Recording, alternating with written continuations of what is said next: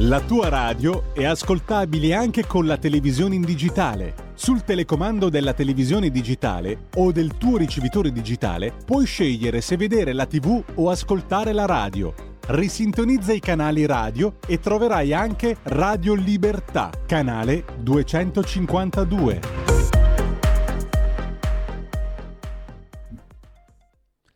Allora, rieccoci, abbiamo ascoltato prima un brano, moriva oggi 27 7 ottobre del 2012, Terry Callier debuttava negli anni 60 a Chicago. Folk, eh, soul, eh, voce profonda, testi mistici e visionari e una serie di capolavori considerati come tali che uscivano negli anni 60-70. Abbiamo ascoltato prima You Go and Miss Your Candyman, Terry Callier. Grazie a Federico Borsari dall'altra parte del non vetro in regia per la selezione del calendario musicale di oggi. Intanto andiamo di corsa, dopo inizia una puntata di scuola di magia in forma registrata, includendo anche l'intervento al Senato di ieri di Claudio Borghi Aquilini davanti a Giorgia Meloni. E intanto però mh, mm, qualche minuto lo utilizziamo ancora per segnalare altri articoli degni di nota oggi. A pagina 2 di Italia Oggi mh, vi segnalo tra le altre cose il pezzo di Alessandra Ricciardi sulla scuola cosiddetta democratica che ha finito per colpire i più deboli. È la tesi anche del libro di Luca Ricolfi e Paola Mastrocola eh, sul mm, danno scolastico di cui abbiamo parlato con gli autori tanto tempo fa. Se il governo farà quel che dice, ora dovrà cambiare tutto. Secondo il nuovo governo, la scuola del merito deve essere quella della valorizzazione dei talenti e delle opportunità per ognuno. Se le parole saranno seguite dai fatti, si aprirà una stagione di riforme radicali per l'istruzione. La sinistra sarà chiamata a dare una prova di identità e dovrà decidere se continuare a reclamare eguaglianza e giustizia secondo i paradigmi del Novecento o se accettare la sfida di un mondo totalmente cambiato. La società del terzo millennio è la società della conoscenza.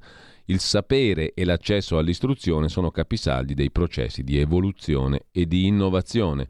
Una conoscenza che dalla scuola all'università richiede percorsi innovativi, con una contaminazione di discipline tecnologiche, umanistiche, connessione tra formazione e lavoro, percorsi personalizzati, perché ogni giovane ha una vocazione diversa non ultimo con docenti che siano attrezzati dal punto di vista delle competenze e della didattica. La nuova scuola non è solo formazione ma anche educazione e welfare. La scuola, uguale per tutti in questi decenni, ha abbassato i contenuti culturali e l'asticella della promozione per consentire a tutti di avere il famoso pezzo di carta. Risultato rendere meno competitivi proprio i ragazzi che provengono da situazioni economiche e sociali svantaggiate.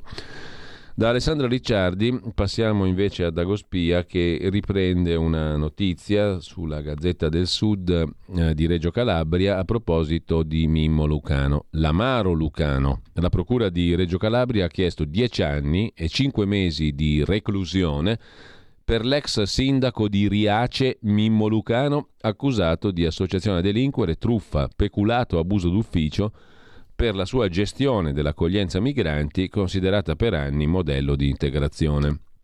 A proposito di giustizia, una cosa curiosa la ripesca da ADN Kronos, sempre da Gospia, nello scontro tra politica e magistratura siamo ancora fermi al 1994, al Salone della Giustizia, che è una manifestazione organizzata eh, da una serie di esponenti del mondo della magistratura, ma anche giornalisti, e che oggi prevede un faccia a faccia con Adolfo Urso, ministro delle imprese e del Made in Italy e una serie di altri appuntamenti al Salone della Giustizia, una chilometrica manifestazione che è in corso ancora oggi, è una tre giorni, l'ultimo è oggi appunto.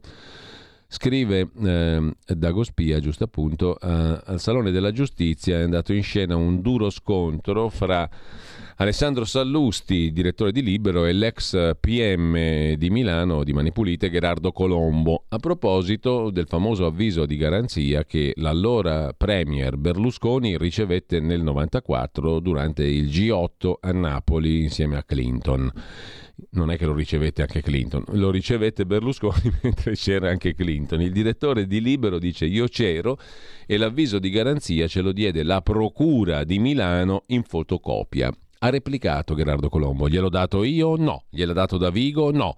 La procura non è una persona, non si possono fare questi giochi di prestigio, dice Colombo. Ok, non si faranno giochi di prestigio, però se l'avviso di garanzia viene dalla procura in fotocopia, qualcuno della procura l'ha fatto avere. O magari un avvocato, un difensore di Berlusconi. Comunque io c'ero, l'avviso di garanzia a Berlusconi ce lo diede la procura di Milano in fotocopia.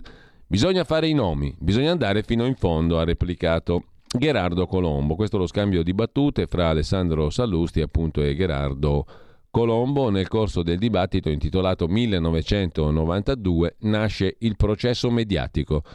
La questione era quella della pubblicazione da parte del Corriere della Sera, dove lavorava allora Sallusti, dell'avviso di garanzia che Berlusconi ricevette nel 1994 durante il G8 a Napoli.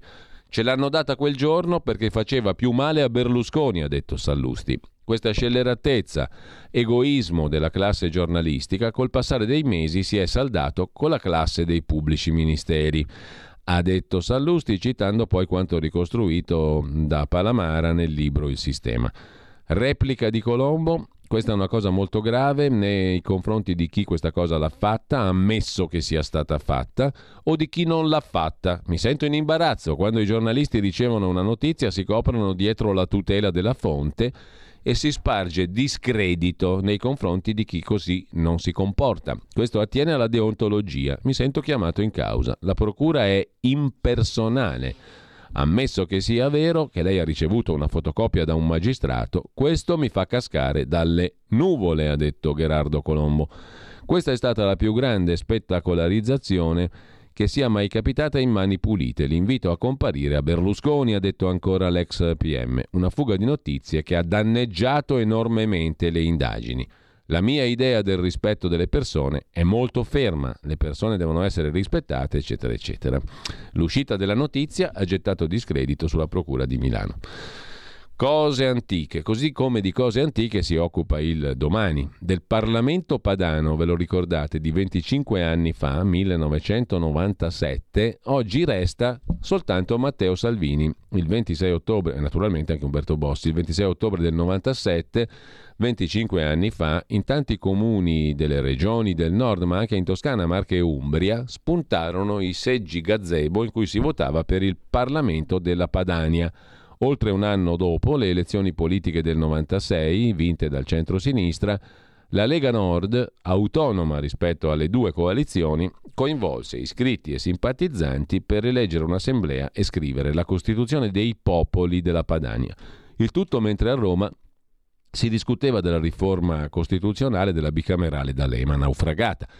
Un quarto di secolo dopo è facile dire che non c'è stato lo strappo delle regioni del nord Italia, scrive domani. Il partito che aveva promosso il voto ha perseguito fini diversi dall'indipendenza della Padania. La secessione è stata archiviata dopo che, finito il 2017, la Lega Nord ha ridotto l'attività le liste, eh, parte del nome e il cuore del simbolo sono ora schierati dalla Lega per Salvini Premier, eccetera. E il ricordo è quello del Parlamento della Padania. Un altro ricordo invece, Matteo Sacchi, per il giornale di ieri l'abbiamo citato, recuperato oggi da Dagospia. Chi ha ucciso Enrico Mattei? L'aereo su cui cadde, su cui viaggiava il presidente dell'ENI e che cadde il 27 ottobre 1962 a Bascapè, alle porte di Milano, fu sabotato. Il giallo ha ispirato molti libri, compreso Petrolio di Pasolini. Finora l'ipotesi più accreditata metteva alla sbarra le compagnie petrolifere americane in un libro, quello di Giacomo Pacini, La spia intoccabile, viene scritto che l'attentato fu opera dei terroristi francesi dell'OAS, organizzazione ultranazionalista di estrema destra, a causa del supporto che Enrico Mattei stava fornendo agli indipendentisti algerini. Infine, prima di andare alla scuola di magia eh, registrata di Claudio Borghi Aquilini, vi segnalo il pezzo di Max eh, del Papa su Italia Oggi, pagina 11. Se non li lasci liberi di ubriacarsi in classe, come ad Ancona, di accoltellarsi come a Napoli, di intossicarsi con lo spray come a Foggia, li abusi questi poveri ragazzi. Avanti così eh, sulla delinquenza giovanile. Intanto ogni giorno quattro minorenni, scrive truenumbers.it, sono denunciati per rapina. Baby gang, il reato più commesso è la rapina in strada, 28,7%. In Italia il ventaglio dei reati compiuti dai minori è in crescita, lo dicono i numeri del Viminale. Nei primi sei mesi del 22 i minori segnalati alle forze dell'ordine tra denunce, arresti e fermi sono stati 17.716. Ogni giorno 4 minorenni denunciati. E mm, a proposito del porno e del Papa l'abbiamo già visto, vi segnalo invece sul quotidiano nazionale Missione Futuro, la rete 5G di Vodafone alla sfida del metaverso. Vodafone, protagonista da domani alla Kermesse internazionale di Lucca Comics and Games, interazione con il videogioco Fortnite e una mappa speciale. Garantiti livelli di qualità grazie alla banda ultralarga e alla latenza al millisecondo, 5G di Vodafone e metaverso.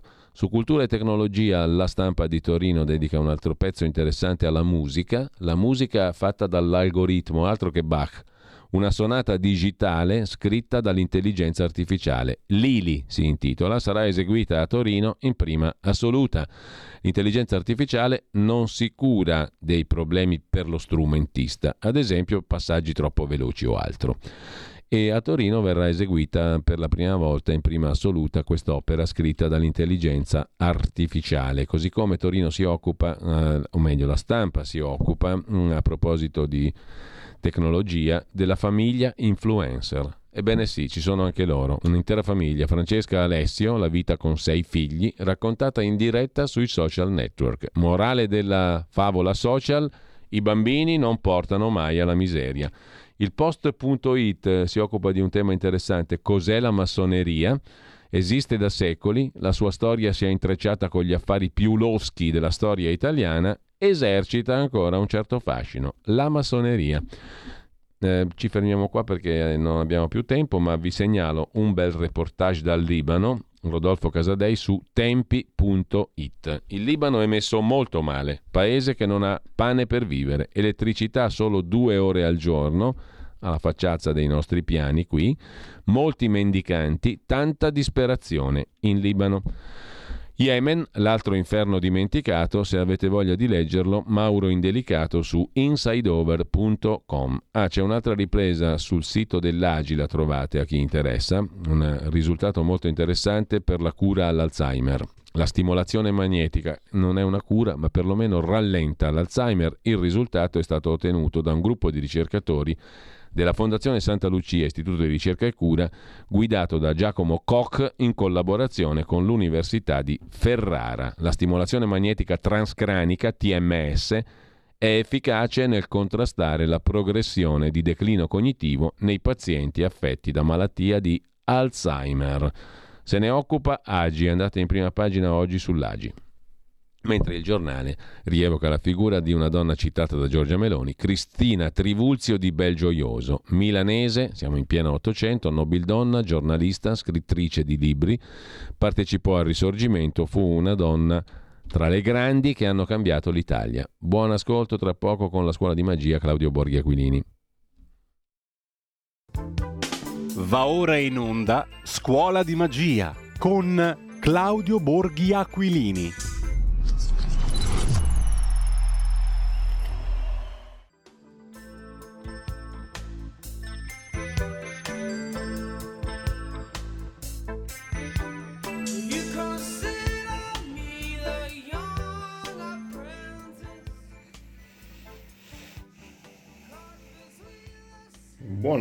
Buonanotte o buon mattino per, per, chi magari domani, perché tanto sono sicuro che eh, questo video verrà riproposto domani alla scuola di magia eh, in Radio Libertà, perché eh, non credo di poterlo fare in diretta dato che sarò in viaggio verso Firenze, dove oggi ormai eh, alle 5 presenterò un libro, uno dei tanti libri, eh, però insomma con un po' più di informazioni che siamo riusciti anche a dare con, con la, la, commissione d'inchiesta sul caso di, di David Rossi. Quindi alle 5 se uno fosse a Firenze e volesse partecipare eh, mi, trova, mi, trova, lì.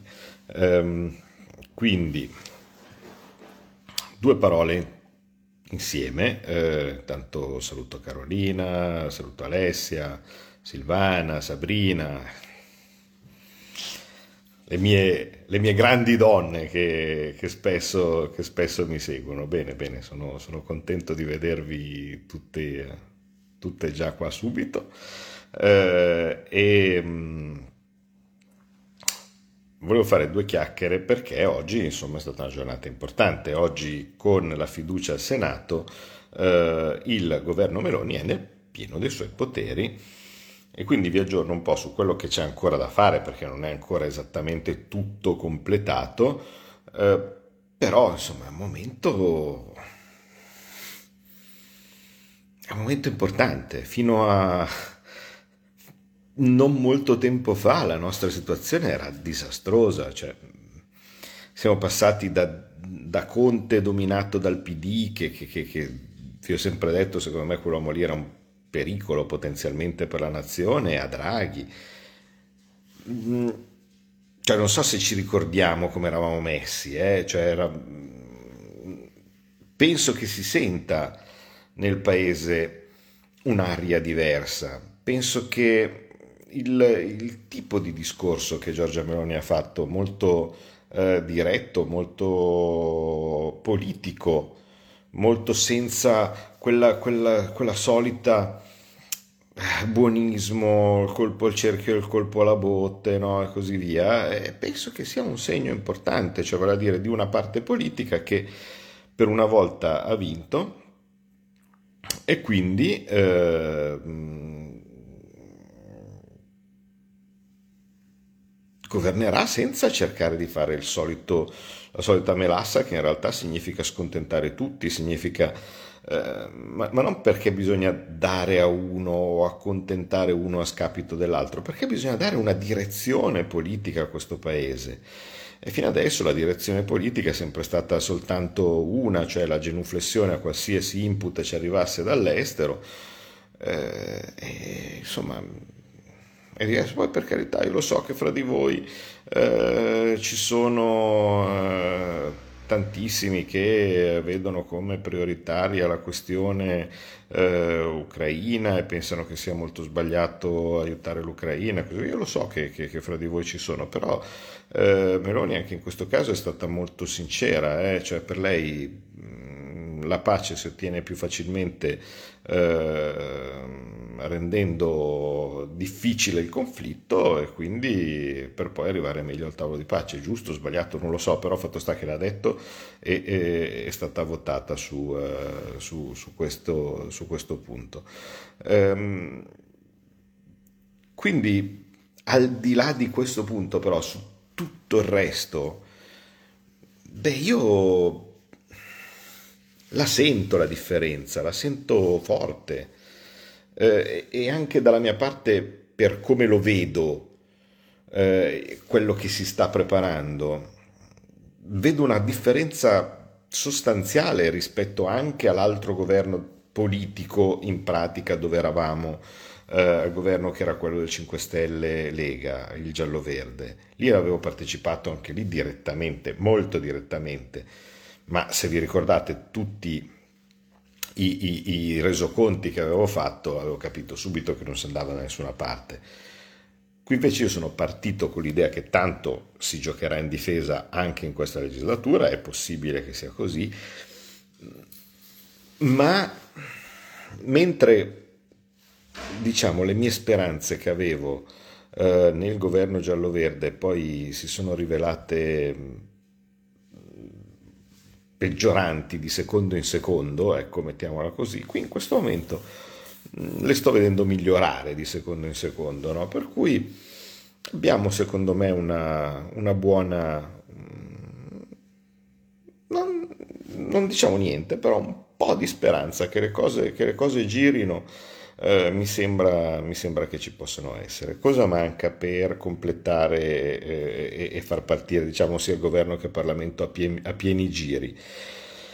Um, mancano eh, i sottosegretari e i viceministri, senza quelli ovvio che non si parte perché il, il lavoro parlamentare, decreti e così via non, non, lo puoi seguire in Parlamento senza, senza questi. Uh, in questo momento c'è soltanto in opera la cosiddetta commissione speciale, eh, vale a dire un, una commissione un po' allargata composta da diciamo, persone di tutti i partiti che gestisce le cose più urgenti, nello specifico soprattutto c'è un decreto aiuti 4, ecco diciamo così che deve essere assolutamente ratificato.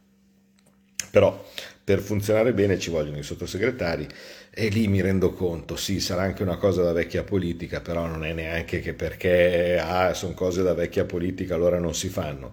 I sottosegretari vanno ripartiti, è ovvio che i partiti dicono c'è un tavolo dove uno dice io ne voglio 10, l'altro dice no, facciamo 5 e alla fine si troverà un, un accordo anche sui sottosegretari eh, e sui viceministri eh, e una volta sistemato quello poi si passa alle presidenze delle commissioni, una volta decise eh, le, le, presidenze delle commissioni a quel punto mh, si è a posto perché il Parlamento e le commissioni possono, possono iniziare a lavorare a pieno, a pieno titolo eh, e, e, e, stessa roba ai ministeri e così via. Certo, poi c'è un attimo di tempo anche per, per, per ingranare, però in una maniera o nell'altra eh, le cose che mancano sono, sono, queste, perché abbiamo visto, vi ho raccontato l'altra volta come eh, gli incarichi parlamentari siano stati ormai tutti assegnati, eh, diciamo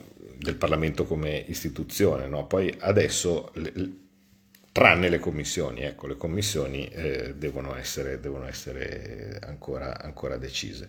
E dato che viene fatta una mappa concettuale, diciamo così, no? incrociata di chi deve prendere che cosa, dipende da chi ha il ministro, eh, faccio, faccio un esempio eh, il, ehm, Forza Italia eh, ha, eh, un, per, per, capire come, come funziona, eh, poi mm, magari uno può, può non piacere o, o, piacere, ma io vi dico come funziona, come sempre, nel modo più trasparente.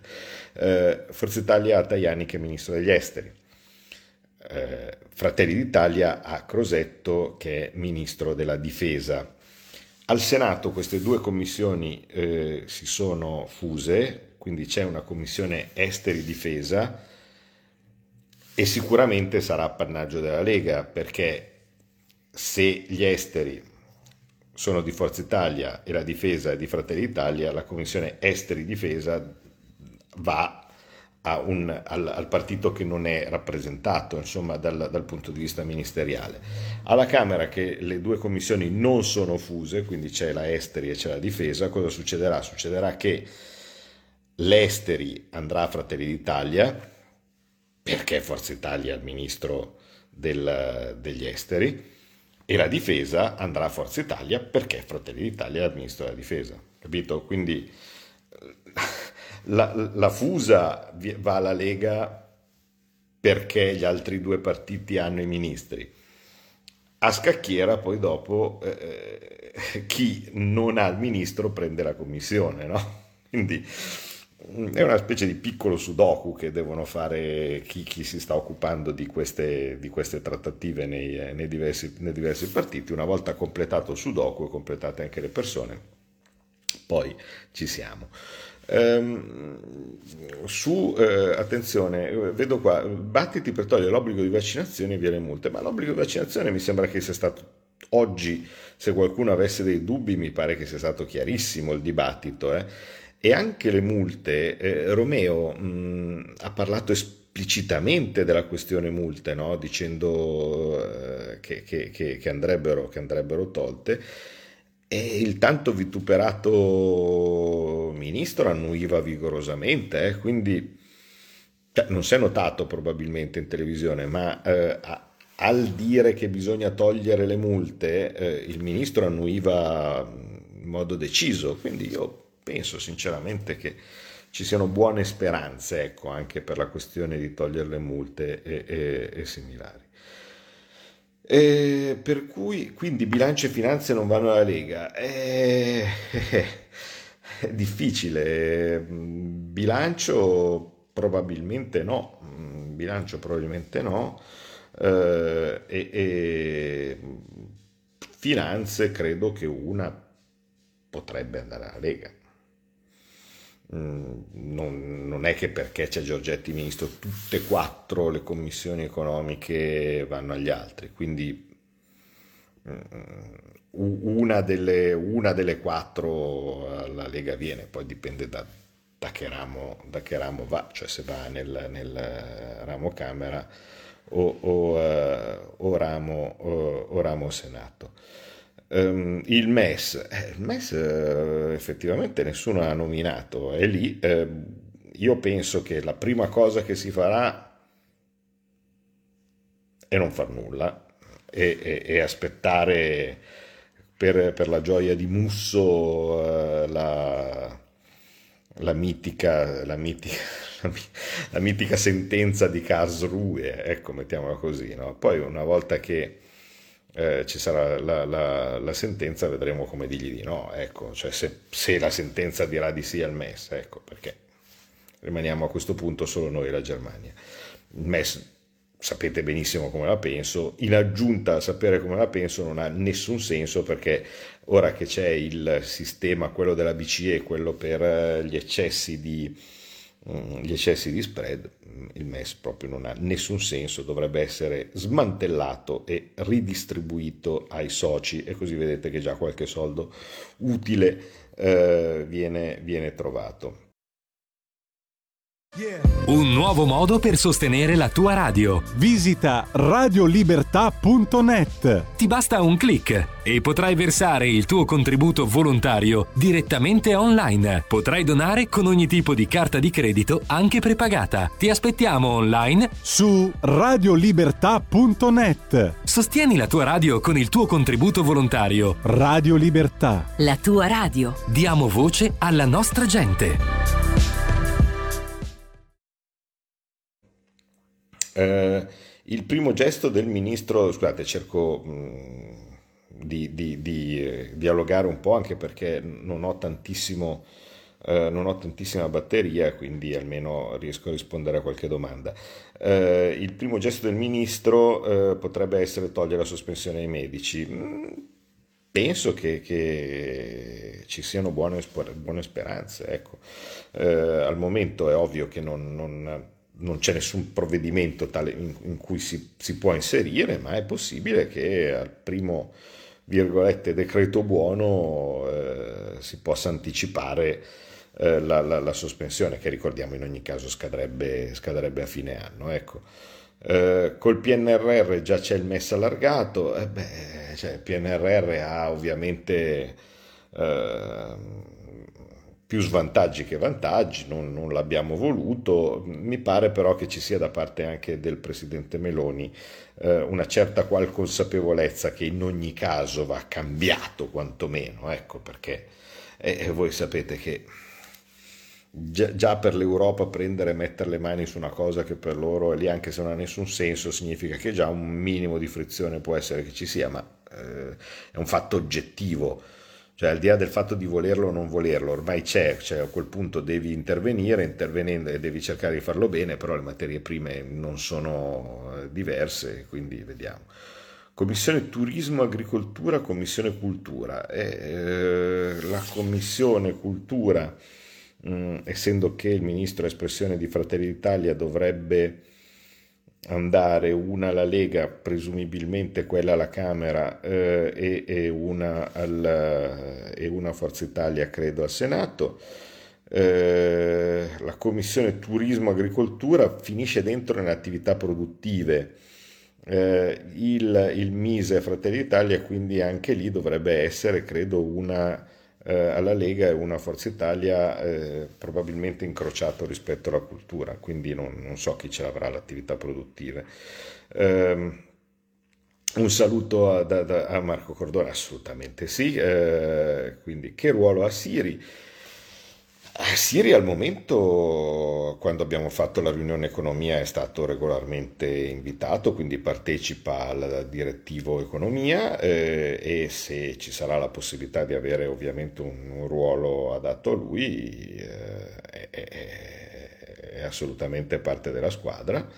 Vedervi al governo una goduria pazzesca e mh, mm, parallela alla goduria pazzesca che finalmente dopo tanto sputare sangue ha il centrodestra è la bile che sta esplodendo a tutti i livelli, no?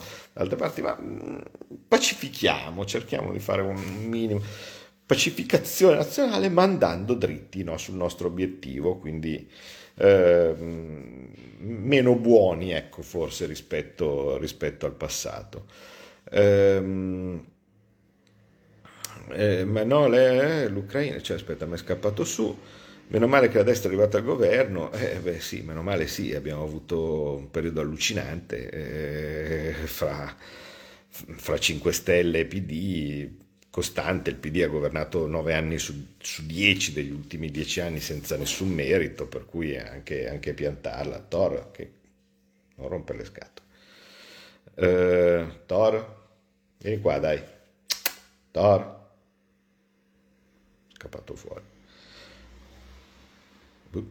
Uh, saluti dalla sezione di Domodossola, saluti anche, anche, a voi, bellissima, bellissima città, fra un po' stagione invernale, speriamo che venga bene.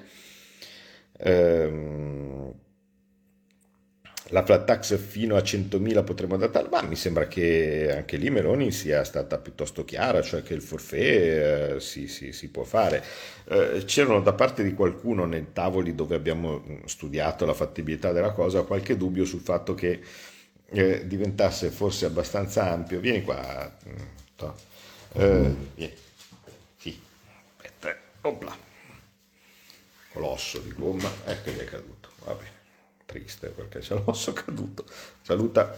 Ciao. Ehm, come si chiama? C'erano... Sì.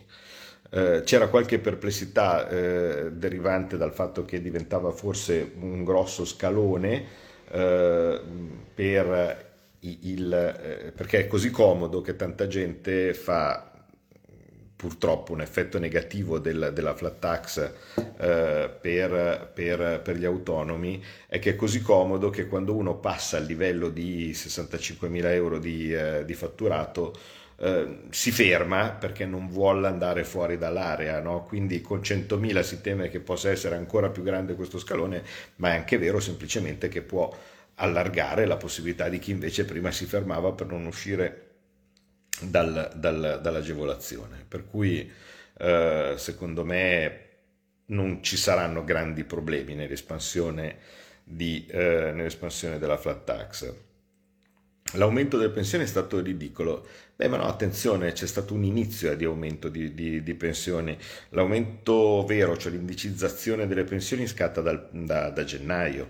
Eh, questo che c'è stato qua a ottobre è un 2% per eh, le pensioni basse, quindi è sicuramente stato poco, mm, ma in aggiunta ci sarà un aumento molto più consistente a gennaio. Eh, bello il cane, sì, è carino. Ehm, con IVA al 4%, eh, artigiani evasione zero, certo quanto più le tasse sono basse e semplici quanto meno, meno c'è evasione, senza dubbio. Levare la fatturazione elettronica... Mh, mm, non la vedo probabile. Eh, sinceramente, eh, cioè io non sono mai stato un fan della fattura elettronica, ma non, non, la vedo, non la vedo probabile. Non solo, mm, è un po' complicato anche quello che è successo adesso con gli obblighi di POS, no? perché eh, l'agenzia delle dogane è partita autonomamente eh, dicendo ah va bene per i tabaccai non, non si usa il POS diciamo che è stata un po' estemporanea come iniziativa, bene per il tabaccai, sono contento per loro, però sarebbe stato simpatico vedere di gestirla in modo, in modo un po' più coordinato. Ecco, eh, il nuovo ministro che ha sostituito Giorgetti Almise, Urso, è un, un parlamentare di Fratelli d'Italia molto esperto, io non lo conosco benissimo, cioè per dire sono molto più eh, in confidenza per esempio con Crosetto no? e così via piuttosto che, che con Urso, ehm, però insomma è un parlamentare molto esperto. A chi il Copasir all'opposizione, poi non so, non so chi, Eh, si è parlato, brava la lobby dei tabaccai, e boh, non so, non è tanto la, la, la lobby dei, dei, tabaccai. Buonasera Daniela, in, da, da, se non mi ricordo male, ehm, dalla Sardegna eh, e credo eh, da Alghero, se non sbaglio. Ehm, mm, mm, mm. Per risolvere il problema dello scalone forfettario si potrebbe tenere la soglia del 15 fino a 100.000 e pagare con aliquota normale solo l'eccedenza. Sì, è stata fatta una proposta del genere. Um, ci sono pro e contro, nel senso è più logico eh, fare la, la, due aliquote per farla eh, diciamo graduale, eh, dall'altra parte meno simbolico, ecco, perché alla fine uno dice faccio la flat tax con le due aliquote, suona, suona male. Eh, sì, che la fattura elettronica è comodissima, lo dicono in tanti. Eh, Roberto Afano, tanti saluti eh, e, e ehm, eh, ti richiedono tutte le copie cartacee, vedete, questo io, uno dei motivi per cui io non, non, non sono mai stato così eroico da fare l'imprenditore o l'artigiano o la partita IVA, no, così questo tipo, non, non è il mio. Sebbene ho, sia in ottimi rapporti con la santa categoria dei commercialisti perché è, ovviamente è il, è il, loro mestiere, ma io non so, un po' di resistenza perché dico ma dovrei essere in grado io di riuscire a capire queste cose, poi dopo un gran casotto. Uno degli obiettivi potrebbe essere ovviamente di questa, di questa legislatura sarà eh, semplificare eh, il, il, più, il, più, possibile, insomma, da, da Olbia, da Daniela, ecco, vedi. Ehm, per cui ehm, sicuramente l'aspetto della semplificazione fiscale sarà forte. Eh, altre, altre cose che vi posso raccontare. Allora, Senato rispetto a Camera mi piace di meno, se devo essere sincero. Eh, mi piace di meno il Senato perché è piccolo, eh, mentre, mentre, alla Camera ti siedi sul tuo seggio e fai un po' il cavolo che vuoi, i giornalisti sono a mille chilometri perché la stanza è gigante, eh, l'opposizione è dall'altra parte della curva dello stadio no? e quindi non, non lo vedi. Eh, e, ciao Massimo, scusa, no, non ho visto, non ho visto cosa avevi scritto, eh, scusa. Ehm, mentre invece eh, il eh, come si chiama? Ma sì, io collaboro sempre con l'ordine dei commercialisti, eh, assolutamente. Io con commercialisti e notaio ho, ho ottime, ottime, relazioni. Eh, comunque, vi dicevo, mentre alla Camera appunto c'è piuttosto privacy, ecco, mettiamola così, perché è proprio una, una curva, eh, la curva da stadio, lì al Senato, cacchio, sono tutti vicini, cioè non tutti a guardare che cosa fai, tutti a sentire che cosa dici, perché si sente benissimo no, quello che tu dici anche al vicino, quindi sono tutti lì con, con, la mano sulla bocca per non farsi vedere che cosa dicono, che cosa fanno. Devo farci l'abitudine, ecco. Eh, però eh, al momento mm, mi piace un po' meno ecco, rispetto, rispetto alla Camera come impressione d'aula. Poi è ovvio, cioè, ci sono dentro personaggi clamorosi, cioè oggi ero eh, tre, tre, tre, sedie dietro a, dietro a, Berlusconi che ha fatto secondo me un ottimo, un ottimo intervento no? e, e, così via, quindi già puoi vedere eh, Scarpinato e la Buongiorno no? che, che, che eh, incrociavano le sciabole dopo vent'anni dal processo Andreotti, cioè è un luogo notevole, ecco, cioè, se, devo, se devo dire, eh, però mm, insomma non ci sono pro e contro, ecco, da una parte c'è un, un, un'emozione perché è un'aula molto importante, è un luogo uh, così fondamentale, uh, dall'altra parte vi dico, per uno che è abituato alla camera, mh, mm, insomma l'abitudine a, a, a, una roba un, un po' più wild uh, c'è, e poi ovvio che questa riduzione, diciamo così, di, di persone, di dimensioni e così via che c'è al Senato, unita insieme con il taglio dei senatori, quindi col taglio dei parlamentari, mh, mm, rende il tutto mm, abbastanza, abbastanza impressionante. Ecco. Poi per carità, io eh, ho fatto anche il consiglio regionale toscana dove, dove si era in 40, eh, quindi eh, niente, niente, di che. Eh, però insomma è piccolo, ecco, mettiamola, mettiamola, così. Non ignorare anche te, no Maria Grazia, non ti ignoro, eh, assolutamente. Ehm, boh, poi c'era il mio amico eh, Massimo che aveva, chiamato, che aveva scritto prima dicendo che mi aveva scritto qualcosa, però eh, non, non, non, lo rivedo. Eh, la seguo sempre, sono veramente molto chiaro, grazie. Eh, bello concreto l'intervento di oggi, non è stato dei miei migliori se devo essere sincero, ma un pochettino ero emozionato e poi solito discorso, gli, gli interventi sono più incisivi quando sei all'opposizione, è evidente. Massimo, eh, da esperto d'arte cosa sia la posizione sulle succinte influencer che sono esposte oggi davanti alla Venere degli Uffizi e le ho viste, se devo essere sincero.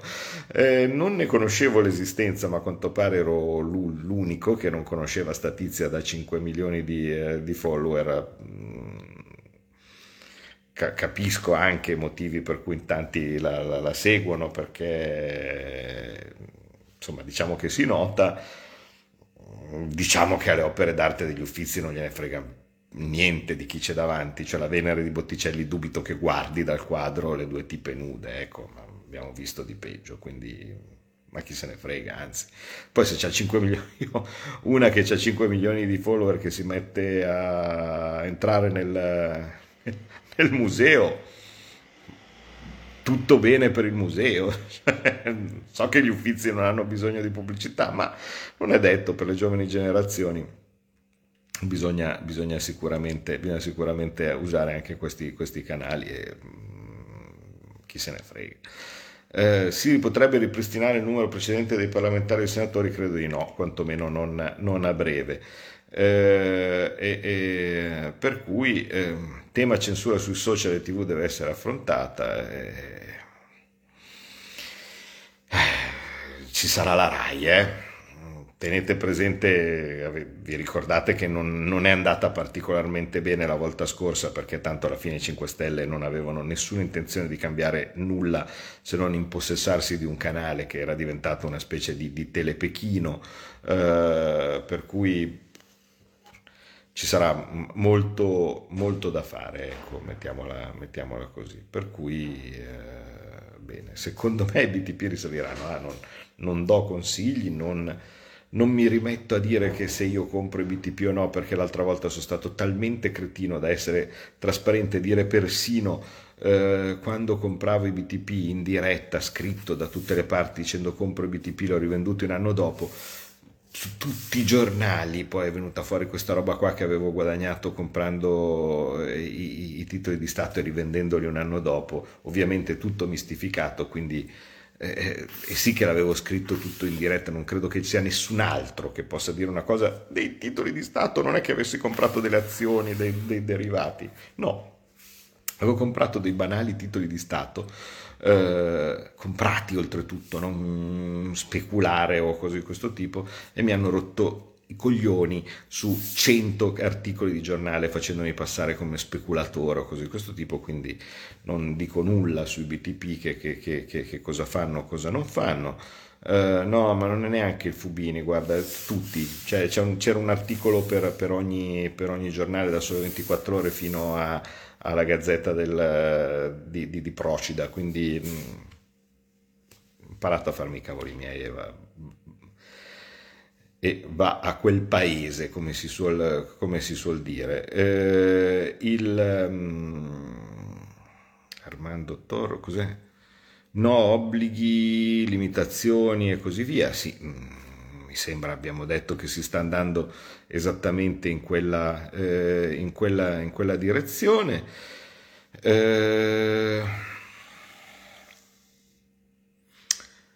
politica lenta si mette fuori gioco da sola, ma non è lenta, c'è stato uno dei, eh, dei governi più veloci della storia come, come, cosa. Non so se vi ricordate, c'è stato un periodo in cui il Belgio, tanto per dire, è rimasto senza governo per eh, quasi un anno, insomma una roba del genere, pure quindi niente di che.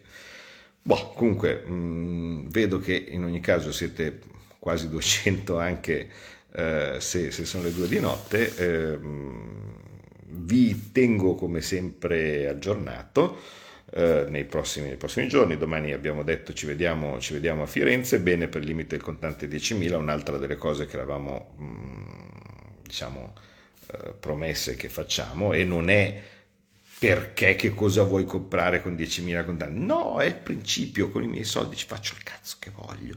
È lo stesso principio che, che informa tutti gli altri paesi del, del, d'Europa. Non si capisce perché solo da noi devono esserci dei limiti del, assurdi sul, sul contante, che tanto poi se uno è un narcotrafficante non gliene frega niente, cioè nel senso paga, potrebbe pagare con la carriola di banconote, no? anche loro, perché tanto sono dei malviventi. Il problema dei limiti è sempre solo per le persone oneste, quindi eh, lasciamo perdere. Eh, per, cui, eh, per, cui, niente, vi ringrazio che anche alla sera siete eh, pazienti, saluto chi mi ascolterà domani eh, per la, la, la, scuola di magia. Ci vediamo a Firenze e vi tengo aggiornati se ci sono, se ci sono cambiamenti. Prima che salti giù, salutino da Thor. Thor, guarda lì, guarda. Ecco. Eh. Vabbè, di cattivo umore stasera. E tanti saluti, ci vediamo presto, grazie. Ed ora l'intervento di ieri sulla fiducia al governo Meloni in Senato del senatore Claudio Borghi. Presidente Meloni, signore e signori ministri, è un momento per me come rappresentante dei cittadini, ma soprattutto come italiano con la passione della politica, è un momento molto importante. È stato sicuramente uno dei momenti più importanti e più appassionanti della mia vita di appassionato della politica. Mi ricordo solo altri due momenti eh, dove ho sentito così forte il senso del cambiamento. Il primo era stato quando il presidente Berlusconi nel, nel 94 fece la sua prima storica vittoria ed è stato forse il primo momento di vera passione politica che riesco a ricordare. Il secondo quando cadde l'infausto governo Prodi nel 2008, quello che così tanto mercificò quest'Aula, che umiliò i senatori a vita costringendoli a, sostenere una maggioranza che non esisteva più. Adesso io sento in me, ma sento anche nella gente un po' lo spirito del cambiamento che in queste, altre, che in queste situazioni c'era e dobbiamo essere all'altezza di questi grandi momenti. Quindi io ho ovviamente lei ha più esperienza di me dal punto di vista politico, però posso permettermi di metterla in guardia da due nemici, eh, Presidente. I nemici sono il non si può fare e il fare troppo. Il non si può fare si divide in due categorie di solito e me ne sono accorto in questa terribile ultima legislatura. Le due categorie sono il non ci sono i soldi e qualcuno la ragioneria piuttosto che l'Unione Europea o similari non vuole. Quindi non si può fare perché eh, non ci sono i soldi, no, non si può fare perché eh, la ragioneria non vuole, l'Unione Europea non vuole e così via. Bene, la questione dei soldi richiede grande coraggio, io so che lei Presidente è la persona giusta per averlo, perché bisogna dire a tutti che i soldi non mancano mai. I soldi ci possono essere per qualsiasi cosa, ma le scelte hanno delle conseguenze. Quindi bisogna dire che una cosa non si fa perché c'è una volontà politica di non farla, perché le conseguenze di fare un, un atto che in apparenza può essere generoso, giusto eh, o similare possono essere molto dannose rispetto alla tenuta sociale o dello Stato. Penso per esempio al reddito di cittadinanza. È ovvio, uno pensa, ma è una bella cosa, do i soldi alla gente, do i soldi ai poveretti, bene, però se noi occupiamo 10 miliardi per dieci anni, perché occupa circa 100 miliardi il reddito di cittadinanza nel bilancio dello Stato già spesato, e ci sono conseguenze, ci sono conseguenze sulla possibilità di avere un sano mercato del lavoro, ci sono conseguenze sulla possibilità di poter avere uno sviluppo economico normale ed equilibrato e quindi quella che sembra una buona cosa, che bello, garantito del, del denaro a tutti, in realtà poi si rivela, si rivela una sciagura. Quindi il fatto di dire non ci sono soldi non è quella pantomima che uno eh, in un governo a cui partecipavamo, uno dei suoi predecessori eh, tornando trionfante da un vertice europeo, ha detto invece che 2,4 di deficit siamo riusciti ad avere 2,04. No? Eh, non è quello il non ci sono i soldi, quella è una scelta politica e se la scelta politica non è sua, è una scelta politica di qualcuno che sta al di fuori di quest'Aula e qui arriviamo al qualcuno non vuole. Vede, io sono stato presidente della Commissione bilancio nella scorsa legislatura e la prima cosa con cui mi sono scontrato era un, una richiesta da parte eh, di uno dei suoi ministri, vale a dire eh, del, del, dell'onorevole Matteo Salvini, eh, per una cosa che era di ottimo buonsenso dal mio punto di vista, vale a dire esentare le ambulanze dal pagamento dei pedaggi autostradali. Mi sembrava una cosa ovvia, sulla legge di bilancio era stata messa con l'appropriato, eh, l'appropriato appostamento economico, ma improvvisamente si scoprì che la ragioneria cominciava a dire che non si poteva perché era difficile valutare quante ambulanze circolassero. E poi se anche quelle che c'erano sulla cosa, poi magari circolavano di più e quindi non si può mettere. Bene, queste sono le solite scuse che il palazzo le metterà davanti per non fare quello che lei vorrà fare. Quindi si prepari e ci passi sopra come uno schiacciasassi, perché non è quello che può fermare il suo governo. Ma ci proveranno, glielo dico che ci proveranno. E attenzione, quello che quello stesso presidente tale per cui allargava le braccia dicendo eh, ma non si può fare non pagare il, i, i, o valutare in questa maniera i pedaggi delle ambulanze. Poi, e qui arriviamo invece all'altro problema che bisogna evitare in ogni modo, non ha avuto nessun problema a chiudere tutto il paese con un DPCM.